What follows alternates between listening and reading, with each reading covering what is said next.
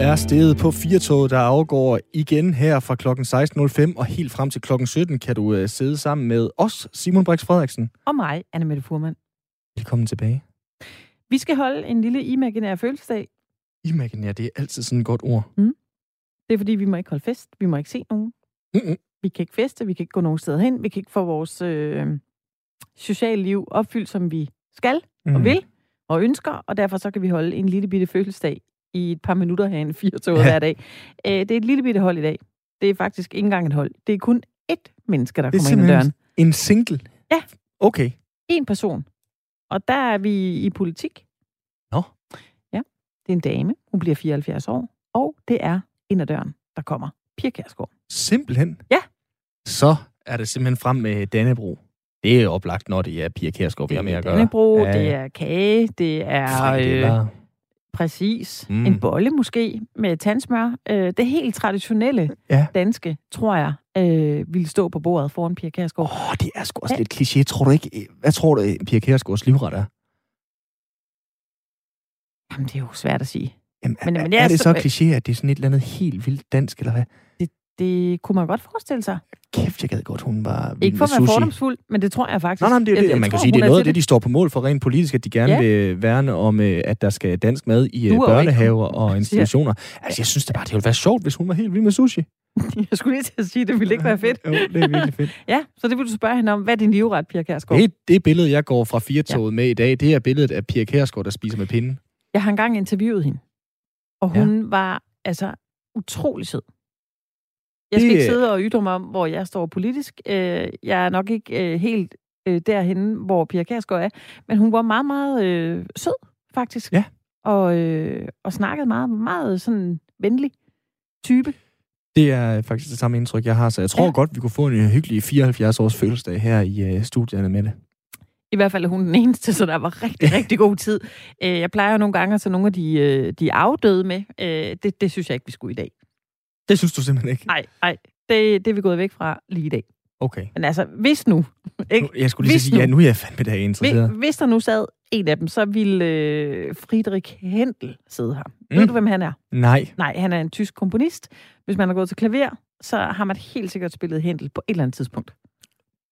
Han har komponeret kender mange jeg ham ikke. Jeg Nej. kan ikke spille så meget som en tone, Nej. strofe. Han ville have siddet her i dag. Ja. og så øh, kunne han få sådan en snak med Pia Kærsgaard. Det er det. Den her time, Simon, Fin der, mand øh, til at spille... Øh, han kunne da sidde, præcis, han kunne sidde og ja. lidt i baggrunden. Vi kunne spørge ham, om han kunne sidde med hele timen, så han kunne sidde og komponere et, øh, et stykke firtogs musik. Øh, I den her time af firtoget, der skal vi tale om duoen, musikduoen Daft Punk. Vi skal snakke om kærlighed, og så skal vi snakke om alder. Øh, var du stor øh, Daft Punk-fan? Nej, Nej. det var jeg ikke. Men jeg har hørt mange af deres sange, og øh, blev introduceret til dem af en af mine øh, rigtig gode øh, kammerater fra øh, gymnasiet. Mm. Øh, og det, det var... Øh, det var sgu fed musik, kan jeg huske. Men Ja. ja. det er ikke sådan, at jeg sådan lige tænker, huha, det er et øh, stykke øh, musikhistorie, der nu er blevet øh, skrevet for sidste gang, i og med, at de ikke øh, skal lave mere musik. Men øh, jeg er spændt på, øh, jeg er Ja. ja. spændt på at blive introduceret lidt bedre til den. Vi skal også høre lidt musik, og så kan du forberede et kærlighedsspørgsmål. Du er jo en, øh, en øh, ung mand, som øh, er ved at, at bygge rede med din kæreste. Og det kunne være, at du havde nogle spørgsmål til øh, den lidt ældre generation, som øh, har fundet hinanden og øh, kærligheden. Det skal vi nemlig også tale mere om Uh, i den her time, Simon, så du kan forberede dig. jeg glæder mig allerede. Rigtig hjertelig velkommen indenfor til Firtoget. Efter 28 år, så er det den øh, franske duo Daft Punk, der går fra hinanden. Og øh, Daft Punk var jo øh, altså et af de absolut største navne nogensinde på den elektroniske musikscene. De øh, debuterede i 1997 med øh, det her album, der hedder Homework, hvor man øh, kunne høre øh, nogle ret store hits. Prøv lige at spille en snas af det her.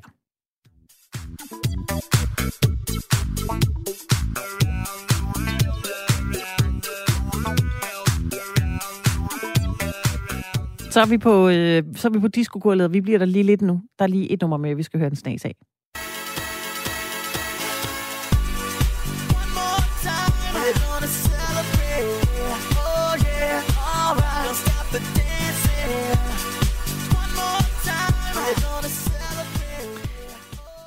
Det var det nummer, der hedder One More Time. Nu er det slut for Daft Punk de øh, udgav senest det her album i øh, 2013 med hittet Get Lucky, som vi øh, spiller, efter vi har talt med Henrik Milling. Velkommen til dig. Tak skal du have. Du er musikekspert ved Danmarks Ja. Radio. Du er vært på det her musikprogram, der hedder Funk det lørdag på øh, P4. Hvordan Ja. reagerede du, da du hørte, at Daft Punk var gået fra hinanden? Jamen, øh, mistro. Ja. så da jeg fandt ud af, at, at den var altså åbenbart god nok, og det var rigtig fine og officielle kilder, der begyndte at bringe historien. Så var sådan lidt øv. Og så skete der faktisk ret hurtigt noget øh, andet, og det var sådan, det var sgu da egentlig også godt. For hvis de nu endelig går fra hinanden, de to medlemmer af Daft Punk, jeg ved godt, det er sådan lidt at sætte ting ud af spidsen, så kunne der jo faktisk være chance for, at de begyndte at udgive noget, for der har jo altså været stille i mange, mange år omkring det her band, desværre. Så måske er det en ny æra, der åbner sig. Så det er faktisk lyspunktet i den her historie. Altså, var, var deres, dengang de startede tilbage i, øh, i 97, mening, var, var de nyskabende dengang? Ja, for fanden. Uh, altså, øh, nu, nu spillede du, det første bid, vi lige hørte, det var sådan noget, der hedder The Funk, og det kan jeg jo godt huske. Altså, det var sådan en, der var til, okay, det er en rimelig sjov blanding af house og disco og elektro, alle mulige mærkelige ting sat sammen, øh, og så alligevel blødende popmusik på en eller anden mærkelig måde alligevel. Mm. Det har de altså, den sovs har de altså været i stand til at, at lave og omkreere. Jeg ved ikke, hvor mange gange. Altså evig holde i kog, men på en ny måde. Øh, og det er altså virkelig imponerende, øh, hvad de har, hvad de har, øh, hvad de har bedrevet. Altså Henrik, jeg er jo øh, som ikke decideret Daft Punk-fan, men jeg har jo hørt masse af deres musik, og synes jo også, det, mm. det er fedt. Altså er vi der, hvor det er, øh, hvad kan man sige, et, et, øh, en lille parentes i musikhistorien, eller er vi der, hvor de rent faktisk også har inspireret andre, og ligesom dannet præcedens for andre øh, kunstnere? Jeg kan i hvert fald sige, at når det gælder sådan de europæiske houseorkestre, og specielt den franske scene, der har de været enorme spydspidser og, øh, øh, og været nogen, der siger, åh, tænk, hvis man kunne få halvt så meget hul igennem som Daft Punk. Øh, både i lyd, og så frem for alt også i den her måde, de har lavet deres image. Øh, for dem, som måske ikke ved det, øh, Daft Punk er altså to mænd, Thomas og Guy hedder de, og vi ved jo ikke, hvordan de ser ud. Hvis Nej. man går langt nok ind på nettet, så kan man altså finde billeder af de to herrer uden de der robotmasker på, robotkostymer, de har. Men altså, så optræder de altid i dem. Og det er faktisk, synes jeg, en af de fineste ting ved bandet. Det er det mysterie, de skabte omkring sig selv. Øh, fordi pladerne var hyldende gode. Uden de gode plader, så var det ikke lykkedes. Men det er sådan en af de der øh, 2 plus 2 giver 16, fordi de også havde den her enorme mystik omkring sig. Mm. Og det gjorde bare, at man for evigt var sådan, åh, er det Daft Punk involveret? Uh, hvor er det spændende. Så de har altså godt også vidst, hvordan den skulle sælges, øh, og det skal de faktisk have ros for, fordi popmusik, det er altså musik, der også skal ses. Det er mindst lige så vigtigt som at høre det. Hvad tror du egentlig, at øh, Daft Punk har haft af betydning for, for musikken i dag? Nu sagde du selv, at de var ret sådan, øh, du ved, iscenesættende, selv selvfølgelig med Ja. deres stil tilbage i 97, og også øh, med den måde, de lavede musik på. Altså, hvad har de betydet for, øh, for musikken? Jeg vil nok sige, at- det, som jeg synes faktisk, at de har mest betydet, det er jo at vise ved deres eksempel, at den her idé om, at du er, nu er du startet i en eller anden genre, der skal du så blive, det siger din pladeselskabsmand også, du skal, og din manager er enig, og så skal du blive der, og, og, og du må ikke flytte dig. Jamen, det er en dødsejler. Altså, Daft Punk har med, med stor effektivitet bevist, at den er rigtig den der med, at hvis du vil blive den samme, så skal du ændre dig hele tiden. Og, og det synes jeg faktisk er, er noget af det, som har været den største betydning, den her med, at de har vist, at for det første dansmusik og elektronisk musik, det kan altså have mange, mange ansigter, og det kan gøres på rigtig, rigtig mange måder.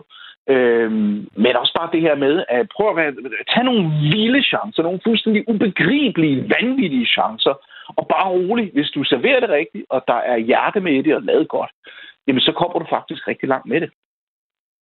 Henrik, vi nævnte jo, at uh, Daft Punk senest udgav en uh, plade i 2013 med den her Random Ja. Access Memories. Altså, det er jo uh, immer væk en del år siden.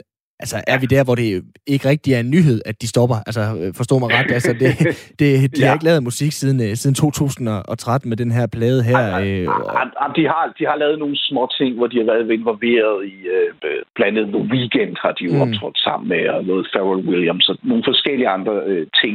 Men det er rigtigt, altså der har jo været fuldstændig tørke på en egentlig Daft Punk udgivelse siden 2013. Og, og ja, jeg tror simpelthen også bare, at den her plade Random Access Memories er så øh, stort et værk, at ligegyldigt hvad de forsøger at gøre, så vil man altid tage Random Access Memories frem, klasse dem i hovedet med dem og sige, det er ikke lige så spændende, det er ikke lige så nyskabende, det er ikke lige så wow. Og der står bandet jo i en knibe uden lige, og så tror jeg på et eller andet tidspunkt, de har sagt, vi stopper her. Øh, Og værket, som vi har lavet, alle de plader, vi har lavet, og det image, vi har lavet, det kan faktisk godt stå selv øh, der. Det kan vi godt være bekendt. men altså, de 7-8 år, nu siger du, du, de også har været inde over øh, andre øh, projekter ja. og så videre. Altså, er- det, er det ligesom bare deres, øh, hvad kan man sige, øh, deres sidste bidrag til musikindustrien, tror du, eller kommer vi til at se øh, andre ting fra dem bare hver for sig? Ja, det gør vi. Øh, helt sikkert. Altså, de, øh, de to medlemmer har jo lavet mange, så de har mixet for folk, de har produceret for andre folk, også her i pausen siden 2013. Så jeg er helt 100% sikker på, at de kommer til at øh, optræde sporadisk med, med forskellige øh, koncepter, og måske springer en af dem også ud med noget solo. Hvad ved jeg? Det er i hvert fald spændende. Men en ting er helt sikkert, ligegyldigt hvad de rører ved, så vil det altid være noget, der får os til at sige, wow, det var sjovt fundet på, eller wow, det var nyskærpende, eller frem for alt, og vigtigst af for alt, så er det wow, sikke en vild chance at tage. Det troede vi aldrig, vi skulle se. Det er helt roligt ved. Og så er der den allervildeste chance, de kunne tage, og det var bare at trække stikket fuldstændig og stoppe. Fordi så står det, det du ved, less is more, og ingenting, det er jo dermed gigantisk. Mm. Henrik, har du set øh, Weekendavisens forside? Nej, beklager, den har jeg ikke set. Om du får lige øh, lidt af den her. Jeg synes lige, den er sjov lige at tage med til en øh, musikekspert som dig. Det er øh, under overskriften Daft. Punktum, hvor ja. De skriver Around the Words, ikke World. Hvordan kunne to robotter, øh, robotter og deres elendige tekster få så mange mennesker til at føle sig i live på dansegulvet? Lars Bugdal siger farvel ved at anmelde de 10 dårligste sangtekster fra den britiske Blip Blop duo. Jamen, jeg kan lige så godt bare stille dig øh, spørgsmålet, Henrik. Hvordan kan to robotter og deres elendige tekster få så mange mennesker til at føle sig i live på dansegulvet? Hvad siger du til den? For det første, skriver han virkelig de britiske? Sagde jeg britiske, så er jeg... Øh, Ja. Lars Bugdal sagde vel forhåbentlig, at de var franske. Ja, det, jeg ved ikke hvorfor. Det er Freudian slip. Beklager. Jamen, jeg, Ej, det er både, både han Men- og jeg ved, de er franske. Undskyld, Henrik. Ja, fordi ellers så vil jeg komme efter ham. Men okay. det, det, jamen ved du hvad, Daft Punk er lige det modsatte af Lars Bugdal. Det er så fint, som det skal være. Der er ikke noget som helst øh, sådan intellektuelt over Daft Punk. Daft Punk er en... Øh, jamen, det er jo en stykke, det er jo en oplevelse, det er jo en, en, en vild tur, du er med på. Og, og, og meget af det er enormt repetitivt og enormt øh, stillestående. Altså det, det, det er sådan lidt som at gå ind på øh, det fine kunstmuseum øh, og opleve nogle fantastiske flotte værker. Det er meget minimalistiske, bortset fra, at der er diskolys over det hele. Så alle de fine anmeldere, de går. Der var jo diskolys derinde. Jeg hader diskolys, sagde anmelderne. Øh, så, så det er sådan en... en øh, altså, man vrider simpelthen hele ideen om, hvad sådan noget intellektuel popmusik kan være, øh, og øh, går benhårdt efter, at det skal ligne noget intellektuelt, men være noget benhamrende, blævrende pop. Og det er det også bare. Så hvis Lars Bugdal ikke kan lide det, så tror jeg, at de to medlemmer siger, perfekt, det har vi har ramt lige, hvor vi, øh, hvor vi skulle. Øh, det er så fint. Og Lars Bugdal skal da også bare være efter dem. De, de er sgu da heller ikke perfekte, mand. De, der er der masser af Daft Punk-numre, hvor jeg siger, ah, der slapper vi lidt hurtigt rundt om. Men det ændrer ikke en pind på, at, og det overordnede værk, hold nu op, hvor er det spændende. Henrik Milling, øh, inden vi slipper dig, øh, vil jeg lige sige til dig, at vi spiller Get Lucky nu her, når vi siger farvel til dig. Øh, Ja. ja.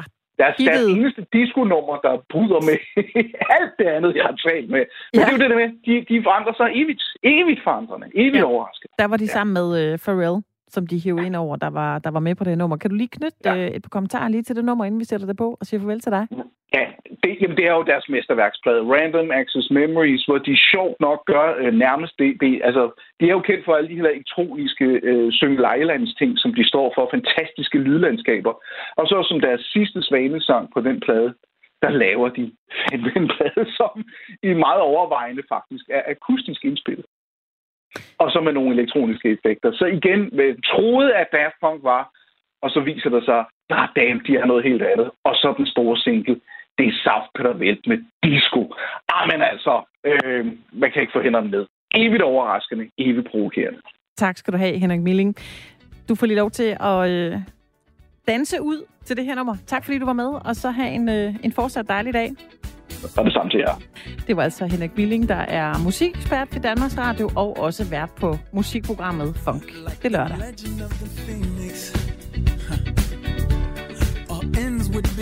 Ends. what keeps the planet spinning. Ah, uh, the force from the beginning.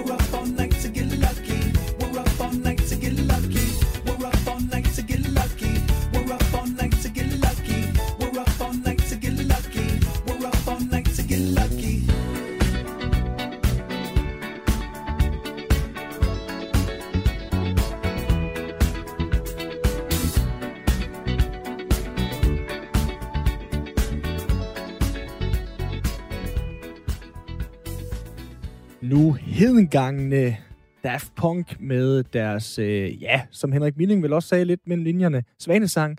Deres sidste svanestykke, det her, det var med Pharrell Williams' Get Lucky. Vi hører ret meget om mundbind, vi hører ret meget om restriktioner, vi hører ret meget om sprit, afstand, lockdown og smittetryk. Så nu synes jeg, vi øh, trænger til at tale om noget andet, Simon. Vi skal tale om kærlighed. Åh, oh, det er jeg klar på. Ja. Vi har simpelthen brug for at høre om øh, noget, der er godt. Vi har brug for at høre om noget, der øh, ender lykkeligt. Øh, derfor så skal vi snakke om en øh, ny bog, der mm-hmm. er på mhm. gaden, som øh, man kan købe, hvis man har lyst til at dvæle lidt ved kærlighedshistorierne. Øh, det er en bog, der hedder Da jeg mødte dig. 11 fortællinger om at finde kærligheden. Den er skrevet af Tine Gøtje og Mads Nygaard, som vi skal tale med nu, øh, som står bag den her bog. Og det, øh, det glæder mig altså meget til, fordi jeg synes, det er skønt, vi skal tale om lidt andet end coronakriser. Velkommen til jer begge, Tine og Mads. Tak. Og nu, nu, nu, hej med jer. I er med på hver jeres øh, linje her. Jeg skal måske lige præsentere jer fuldstændig korrekt. Det er jo øh, journalist og tv-vært. Tine Götze og forfatteren Mads Nygaard, som øh, er aktuelle med den her bog, øh, 11 fortællinger om at finde kærligheden. Øh, allerførst tillykke med jeres kærlighed. Den var lidt øh, lang tid undervejs. Kan I ikke lige starte med at fortælle, hvordan I mødte hinanden, og hvornår I blev rigtige kærester? Jo, altså, hvis jeg begynder, så øh, kan jeg fortælle, at vi mødte hinanden i London for... Altså, jeg var lige ved at sige en menneskealder siden. Det kommer selvfølgelig an på, hvor gammel man er. Men for mange år siden.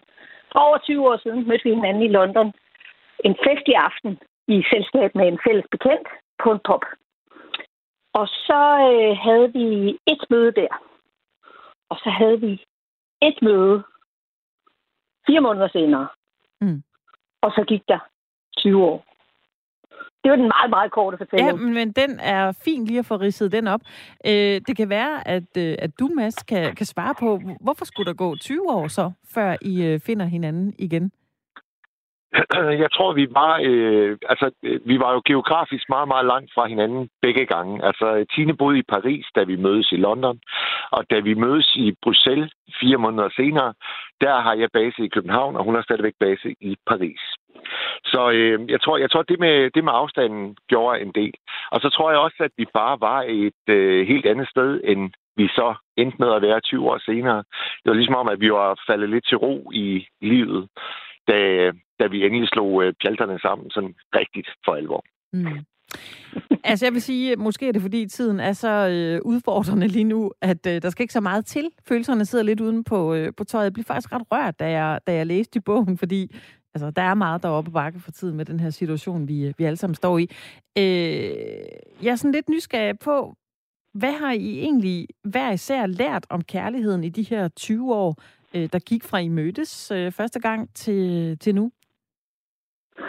Altså, øh, jeg har i hvert fald øh, været meget langsom med det der med kærlighed, fordi i de 20 år, der er gået, der er det jo, som jeg har sagt et par gange, det er jo ikke, fordi jeg sådan har været i kloster, men jeg har ikke haft nogen lange forhold. Jeg har altid været øh, single. Øh, jeg har sågar adopteret mit barn alene, så jeg har ligesom, jeg havde sådan i mit liv indstillet mig på, at øh, kærlighed, den der kærlighed mellem to, øh, som virkelig elsker hinanden i sådan et markerskab, det er noget, de andre oplever. Og det havde jeg ligesom, øh, det var jeg kommet overens med på en eller anden måde. Så hvis jeg har lært noget, så er det, at øh, det kan man ikke altid selv bestemme eller beslutte, at nu er det bare sådan, det er. Mm. Fordi lige pludselig, så kan det være, at kærligheden bare alligevel griber en om hjertet og Ja. overrasker en. Og Mads, øh, modsat Tine, så øh, stiftede du jo familie. Du øh, fik tre børn. Øh, du blev skilt, og så møder du så øh, Tine igen, og, øh, og I finder sammen. Hvad, hvad har du lært om, om kærlighed på de 20 år? Jamen altså, øh, jeg vil sige, at jeg har lært det vidunderlige faktum, at i en tid, hvor alt er reguleret, der er restriktioner omkring hvert eneste lille åndedræt, vi nærmest øh, tager, så har jeg lært, at kærligheden er utæmmelig, og den kan slå ned som et øh, lyn fra en klar himmel. Og den kan også slå ned mellem to mennesker, der sådan set allerede har foretaget de indledende manøvrer lang, lang tid øh, i forvejen. Og det var sådan set det, jeg oplevede der, da Tine inviterede mig på en kop kaffe. Og nu siger hun, nu siger hun helt sikkert, at det var ikke sådan, det var. Men det var det. Det var det. Vi, er, vi, vi, vi husker ikke helt ens, men altså, jeg, jeg er ret sikker på, at han inviterede sig selv på kaffe den gang. Jeg ved ikke, hvor godt det vil være for opladet I to, hvis I øh, ender med at komme op og skæ- skændes nu, når I lige har skrevet en bog om kærlighed. Men prøv at høre her, det er jo faktisk noget af det, der er pointen i vores bog, fordi det er jo, vi fortæller vores egen historie, og så er der 10 andre par, som også fortæller deres historie. Og vi har interviewet dem hver for sig, fordi de netop også husker forskelligt. Fordi de her detaljer med, at vi er faktisk ikke helt enige om, hvem der sagde hvad på det her tidspunkt, det er jo helt fantastisk, for vi har set det med hver vores øjne.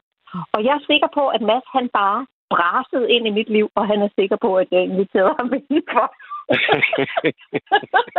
Altså, jeg, jeg er jo i sådan et forhold, hvor jeg altid har ret, så I kunne bare have interviewet mig begge to, så det er der ikke nogen problem Jamen, det, jamen, det skal ikke, for det er jeg også. Det er meget sjovt, det kender jeg godt. Prøv at høre, vi er lidt kede af, at vi har, vi har, vi har skældt jer i hvert fald lige nu, når nu I, I sidder med, med hver jeres telefon, øh, Mads og Tine. Men jeg kunne godt tænke mig at spørge til det her med, I, der er 11 historier, kan man sige. Den ene af dem er så jeres egen. Øhm, hvornår følte I med jeres historie, at den var, øh, jeres kærlighedshistorie, at den var god nok til at dele ud af for øh, mig som læser? Jamen, der skete det en, øh, en morgen der lige efter, at Mette Frederiksen havde lukket ned i marts sidste år, at jeg satte mig ned, øh, og så skrev jeg bare mit, øh, mit bud på, hvordan jeg oplevede mit første møde med, med Tine. Og da hun så stod op, så øh, viste jeg det til hende, og så gik der ikke øh, ret mange timer, så satte hun sig ned og skrev sin version. Og da vi så holdt dem op imod hinanden, så kunne vi jo godt se, at der var sådan en, øh, der var sådan en sjov pingpong og der var også nogle steder, hvor der var uoverensstemmelser, som det er med vores øh, allesammens hukommelser. Og det, øh, det gav sådan en fed øh, dynamik. Og så øh, krydsklippede vi øh, de forskellige fortællinger, sådan at øh, jeg siger lidt, så siger Tine lidt. Og det kunne vi se, det kunne godt være en fin model for andre historier. Og så begyndte vi at gribe fat i vores øh, omgangskreds. Øh, folk, hvor vi vidste, at de havde faktisk en ret spektakulær øh, kærlighedsfortælling. Mm. Jeg tænker, når man har kendt hinanden så lang tid, som øh, I har gjort, og øh, har haft hver jeres liv i 20 år, altså, øh, så finder I sammen igen. Hvornår er det, man tager den der samtale, hvor man ligesom så afgør, hvad er vi nu? Bare mere end gode venner, eller nogen, der har kendt hinanden længe. Øh, opstår der en forelskelse, da I lige pludselig bare sådan kan mærke, at det er det, vi er? Eller hvornår har I den snak? Jamen, altså, vi har jo øh, vi har jo faktisk den snak, fordi på et tidspunkt, så bliver Mads jo sur på mig, fordi jeg ikke har opdaget, hvad det er, der foregår. Altså, jeg er jo...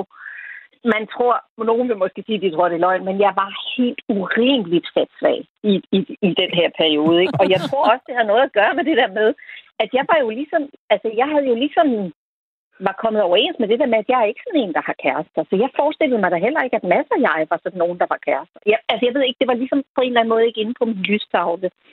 Så for os, der foregik det på den måde, at langt, relativt langt ind i vores forhold, altså langt over et halvt år inde i vores forhold, der siger jeg pludselig, en, eller skriver til Mads, fordi vi, vi, vi skriver rigtig meget sammen, skriver til ham en aften, hvor han skal ud og køre øh, langt, så skriver jeg, god tur, min ven.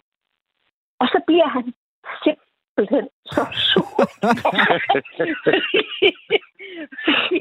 Jeg skal fandme ikke kalde ham ven. Det var sådan lidt, hvad tror du, vi leger her, Tine G?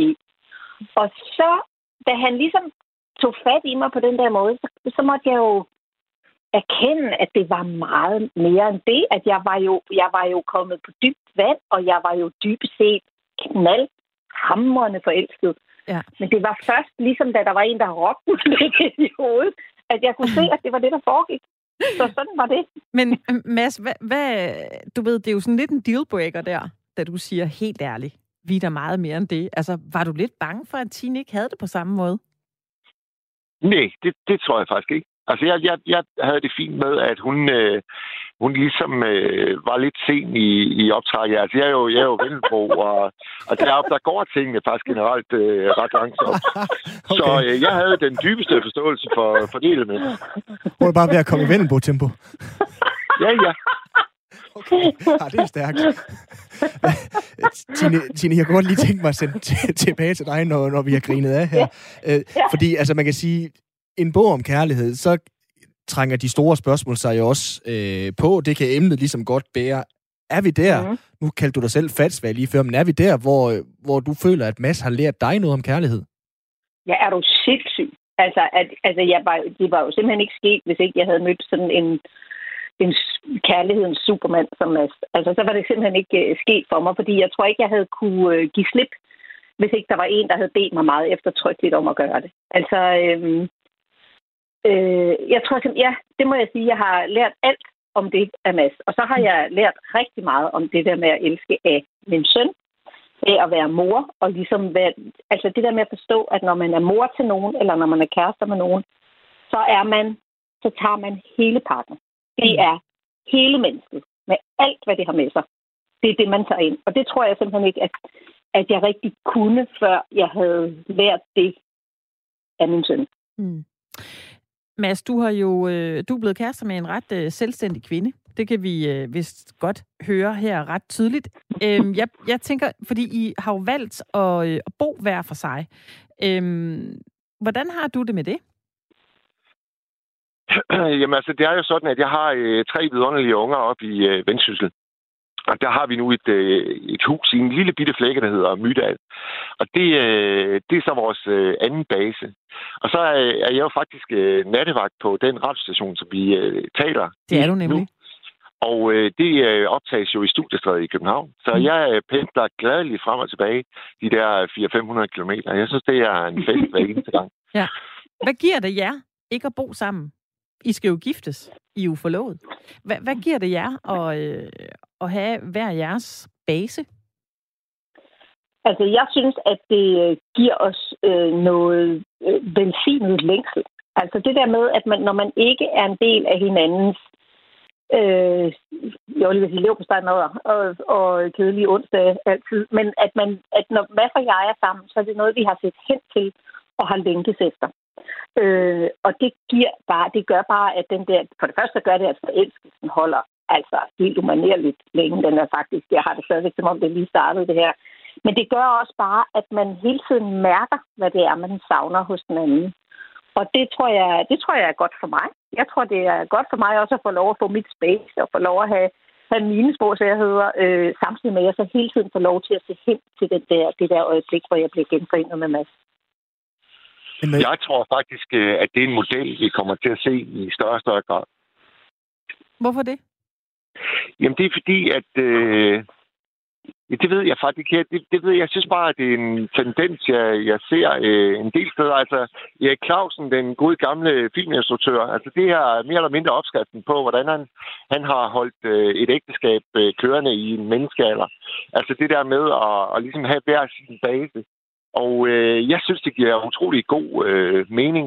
Måske især, når, når ungerne har nået en alder, hvor, øh, hvor de ikke er så super afhængige af begge øh, forældre til stede øh, samtidig.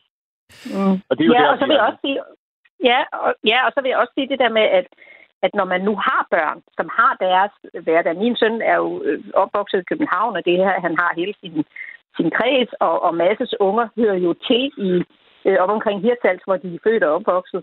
De skal jo ikke omplantes, fordi deres forældre pludselig får en kæreste i den anden ende af landet. Men, men, men savn hviler jo selvfølgelig også på øh, kærlighed, så på den måde øh, kan jeg jo sagtens følge jer, men, men hvis jeg alligevel øh, må være djævelens øh, advokat, altså de langdistanceforhold, jeg kender og har haft helt øh, tæt på, der er også nogle gange, hvor man har øh, kvalt hinanden lidt i kompromiserne. Altså, der går lidt klippekort i den, har jeg i hvert fald øh, oplevet rigtig tæt på nogle gange, at øh, og så er det skulle lige Tine, der har været øh, 3-4 gange i, øh, i Nordjylland, mens øh, Mads kun har en gang øh, taget turen til, til København.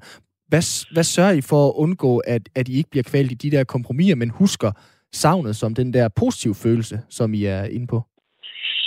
Ja, man kan i hvert fald sige, at det eneste regnskab, vi har øh, ført i al vores tid sammen, det er det interne russisk bank kortspil regnskab, hvor stillingen er 294-291.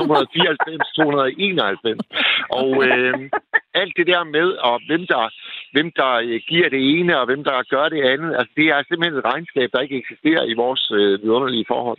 Og det øh, tror jeg faktisk aldrig, det kommer til, fordi det ligger ikke til os at være nøjeregnende med sådan ting.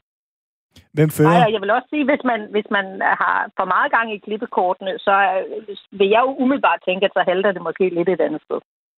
Hvem fører i øh, det her øh, russiske Åh, det gør? Mads, det gør Okay. Mads, det gør Mads, det gør Han fører, og med meget mere, end han siger. Det er gyseligt. Men øh, han får bank her lige om lidt, når vi er færdige med det her. Lige her til, øh, til sidst vil jeg gerne lige spørge jer begge to, om I synes, at, at kærlighed er et emne, der sådan øh, fylder for lidt? Noget, vi taler for lidt om?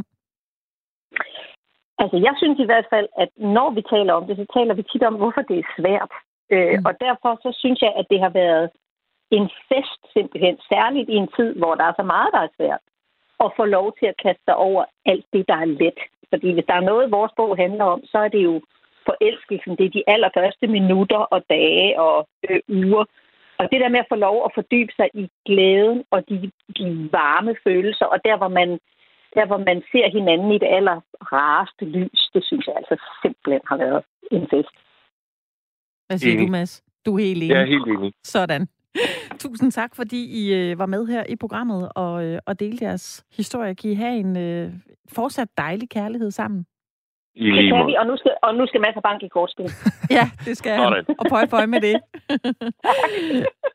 det var Tine Gøtze, vi talte med, og øh, Mads Nygaard, der har skrevet bogen Da jeg mødte dig, som er 11 fortællinger om at, at finde kærligheden. Mads og Tine fortæller deres egen historie i bogen, og så har de også interviewet øh, 10 andre par. Og Mads Nygaard er jo nattevagt her på Mm. kanalen. Hvis man øh, skulle have lyst til at lytte til ham, så kan man tune ind der.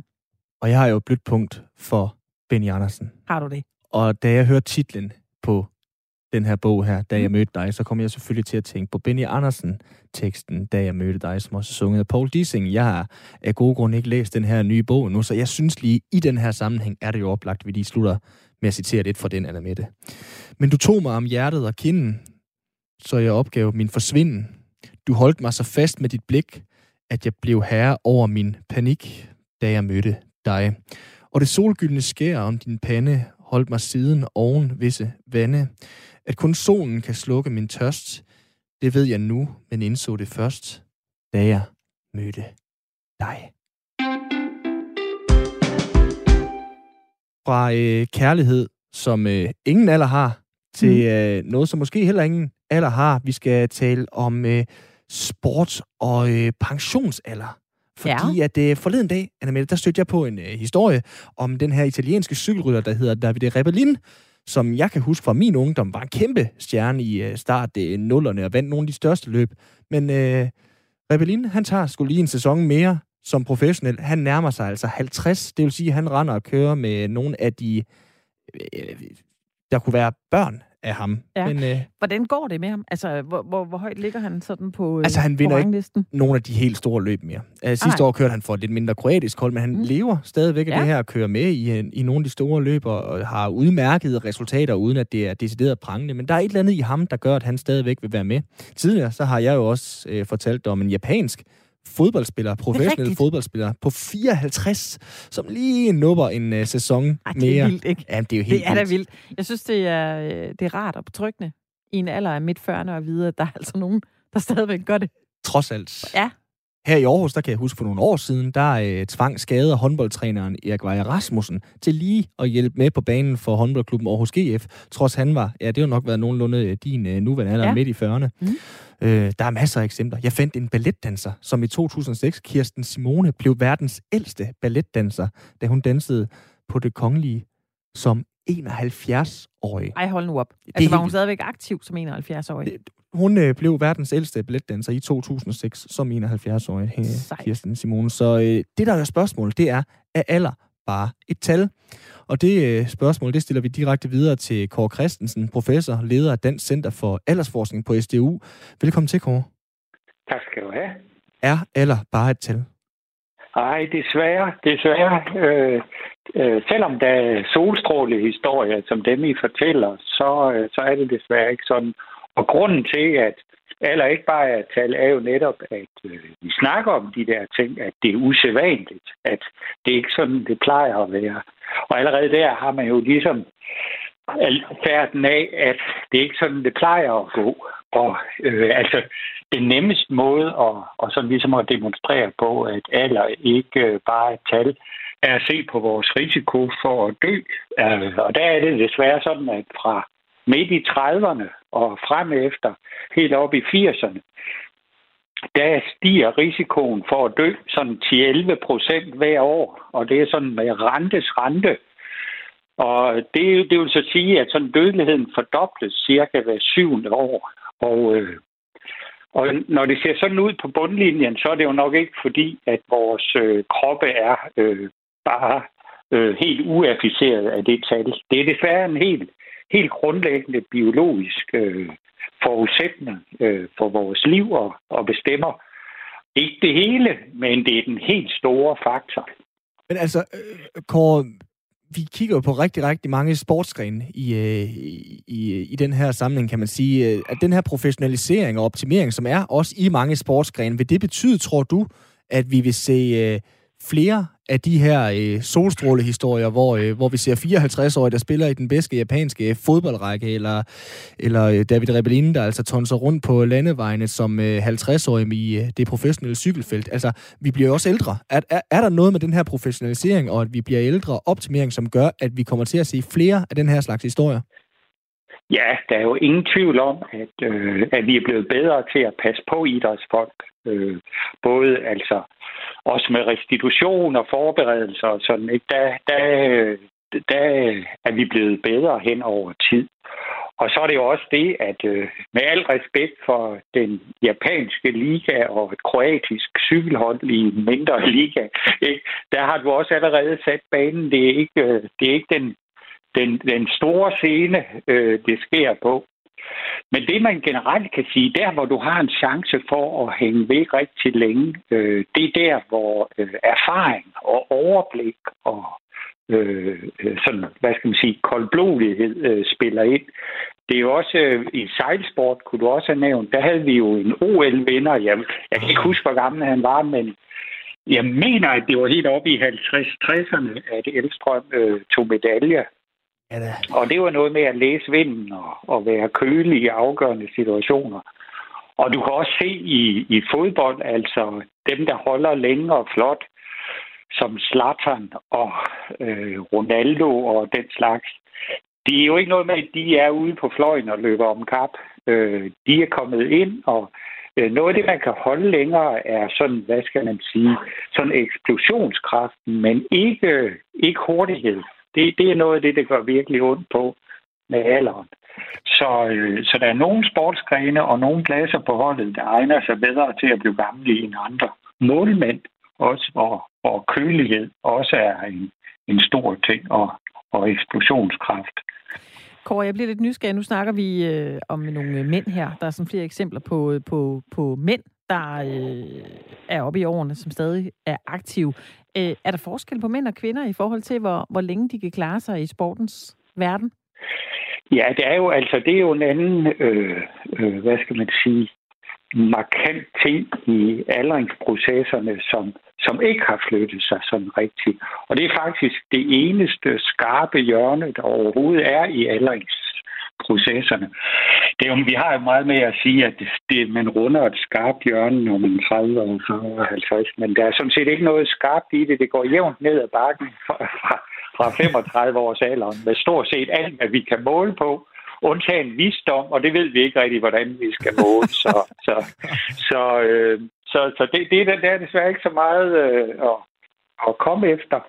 Og det, der jo er en markant forskel øh, mellem mænd og kvinder, det er jo, at øh, kvinder har en, en veldefineret overgangsalder, som meget typisk ligger omkring 50-årsalderen.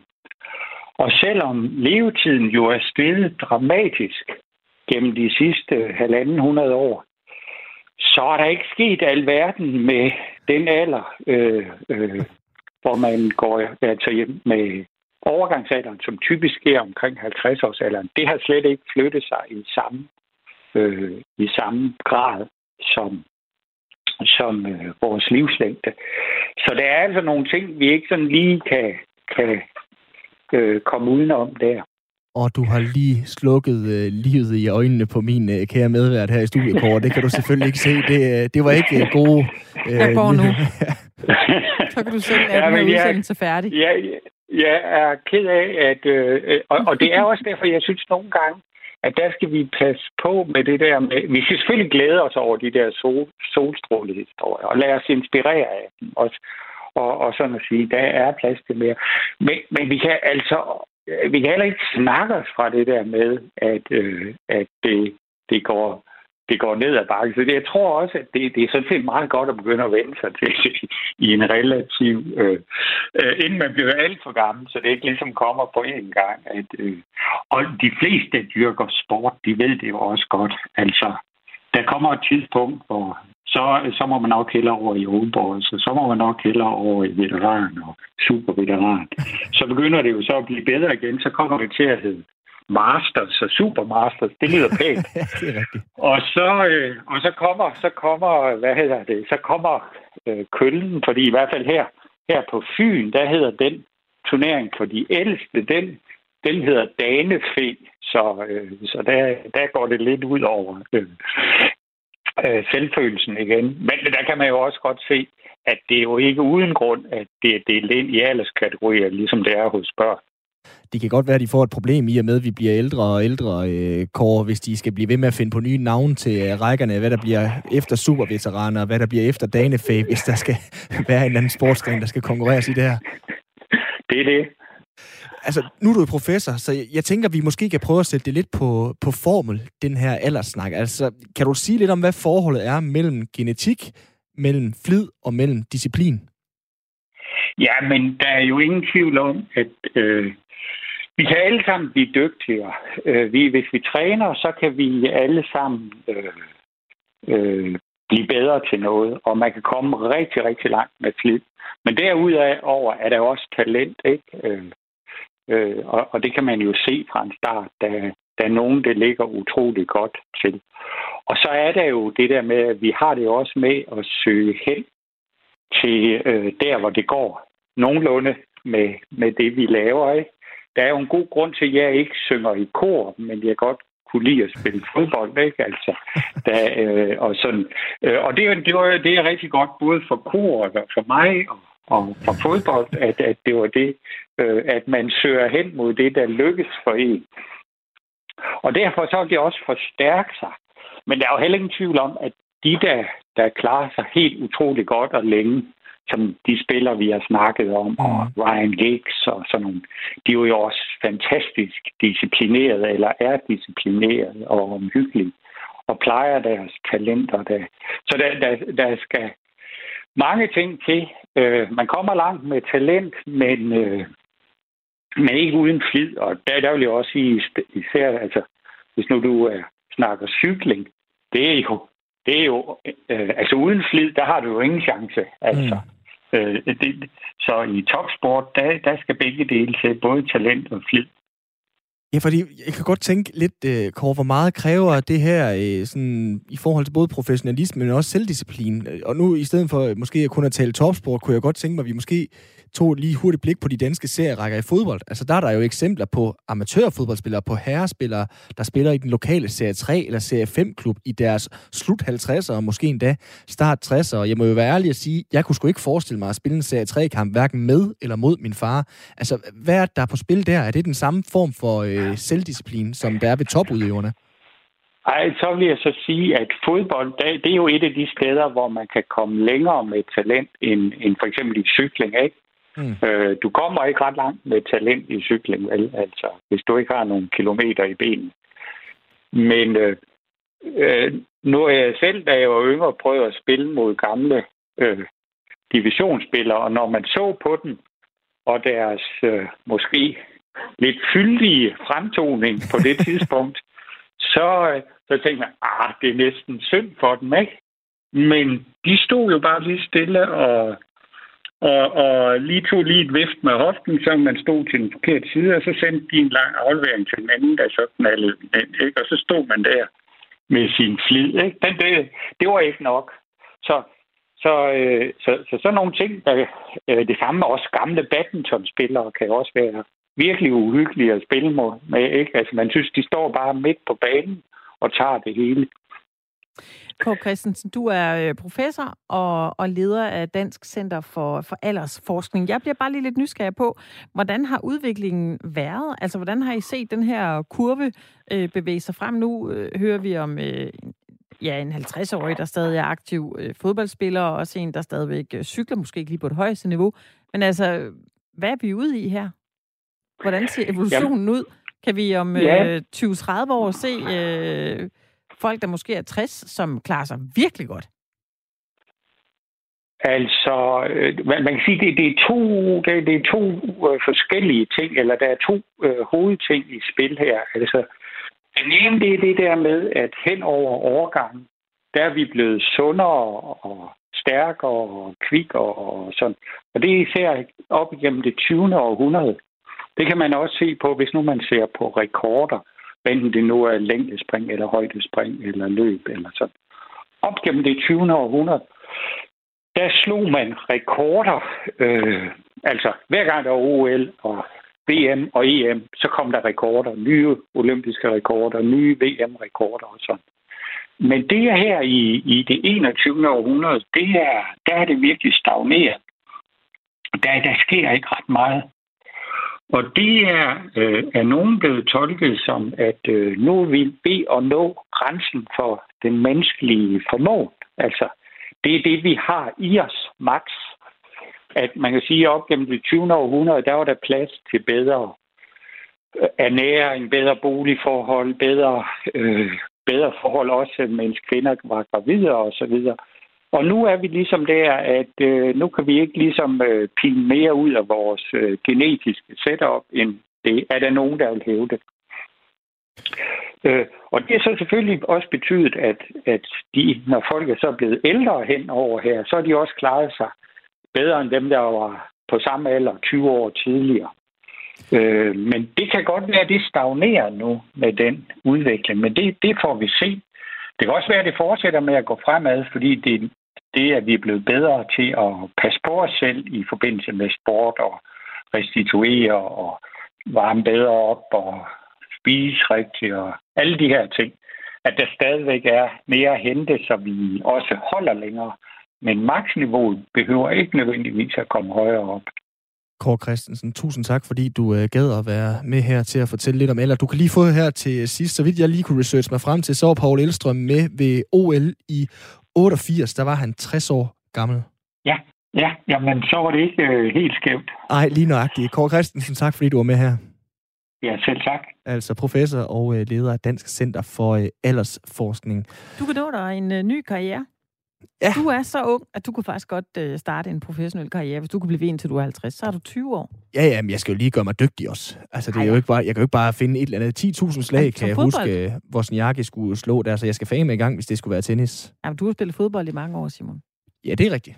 Jeg går hjem og øh, øver mig øh, er lidt godt. mere, men jeg lover Men at være tilbage igen i morgen, igen i morgen er fordi der er der nemlig mere firetoget med os to, Anna Mette. Vi siger tusind tak for i dag.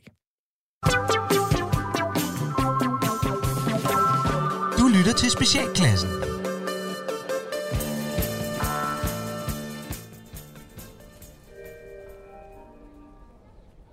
Så står jeg her på øh, Aarhus Hovedbanegård for at spørge tilfældige danskere, hvor øh, de er på vej hen. Og øh, nå, nu kan jeg se, der kommer en, øh, en dame der. Hej, øh, undskyld, undskyld, Ja, ja, må, hej, jeg, må, må jeg, jeg, jeg kommer fra radioen. Øh, Jeg vil høre, om jeg lige må stoppe dig og Ja. så spørge, mm. øh, hvem er du?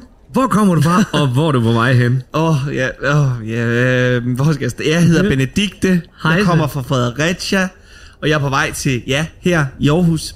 Du er simpelthen Øh, et smut i Aarhus. Ja, Ja. yeah. jeg er på vej til retten i Aarhus, så Nå, for ikke søren. lige det sjoveste dag i dag. Øhm, men øh, sådan er det, Ja, og det skal er det- nok gå. Jeg har gode forventninger til det. Jeg er, øh, ja, hvad skal jeg sige mere? Jeg, Det ved jeg jeg er ikke. tidligere Er- speditør, Ja, okay. og øh, nu er jeg øh, fuldtids spøgelsesjæger, eller Okay. ghost hunter, som vi jo faktisk kalder det. Vi bruger mange engelske udtryk i, i den verden. Nå, hvor spændende. Det Ja. lyder da... Så så en spøgelsesjæger. Ja, ghost hunters. Ghost hunter. Ja, jeg er øh, jeg leder en øh, en øh, gruppe kun af kvindelige ghost hunters, ja. og øh, vi kalder os for the ladies in red. Ladies in red. Ja, ja, ja, ja. Øh, og øh, vi jager i hele landet. Så I tager simpelthen rundt over Ja. alt, hvor der er spøgelser, Ja. og så tager I ud og Ja. udraderer dem? De steder, hvor der har været sightings, Ja. som man kalder det, øh, og hvor vi finder nogle cases, så tager vi ud der og, og laver EVP'er og, og den slags. Altså, Hvad- hvad er det lige en EVP Det er en der? electronic voice phenomena, altså hvor vi optager, hvis spøgelserne vil snakke med en, så kan man optage det på sådan Nej, en. hvor spændende. Har I, Ja, det er- har, har I snakket med spøgelser? Ja, jeg har snakket med mange spøgelser. Nå, for søren. Mange, mange spøgelser. Jeg har Hvad- faktisk ikke tal på. Hvad siger sådan nogle spøgelser, så når man lige får fat i dem? Jamen, hvad siger de? de? De siger jo noget om, hvorfor de er spøgelser. Og det der kan der være mange grunde til. Okay. Øhm, jeg, jeg håber faktisk nu her, når jeg er færdig i retten i dag, så håber jeg jo meget, at, øh, at øh, vi, skal have en, vi skal have en hunt i aften på Rugård Gods. Øh, ja, så det er jo lige i området her. Det er Øhm, dejligt. Ja. Ja. Jamen, så bliver det også rart, ligesom hvis... Nu ved jeg ikke, hvad det drejer sig om derinde ved retten, men at de så ligesom kan komme ud og så bare Ja, spille jeg sig lidt glæder mig lige til at, ja. Ja. du ved, lige at, at få en slapper derude, ikke? Altså, ja. Nej, jamen altså, det, ja, nu, jeg står bare og siger, at jeg skal i retten. Jeg skal i retten, fordi at, øhm, ja, fordi vi på en hunt for en måned siden, øh, der tog vi fejl af et spøgelsesbarn, og så en øh, anoretiker fra Randers. Øh, jo, nå, nå. Jamen, øh, det, så... Øh, god øh, tur. Og tak skal du have.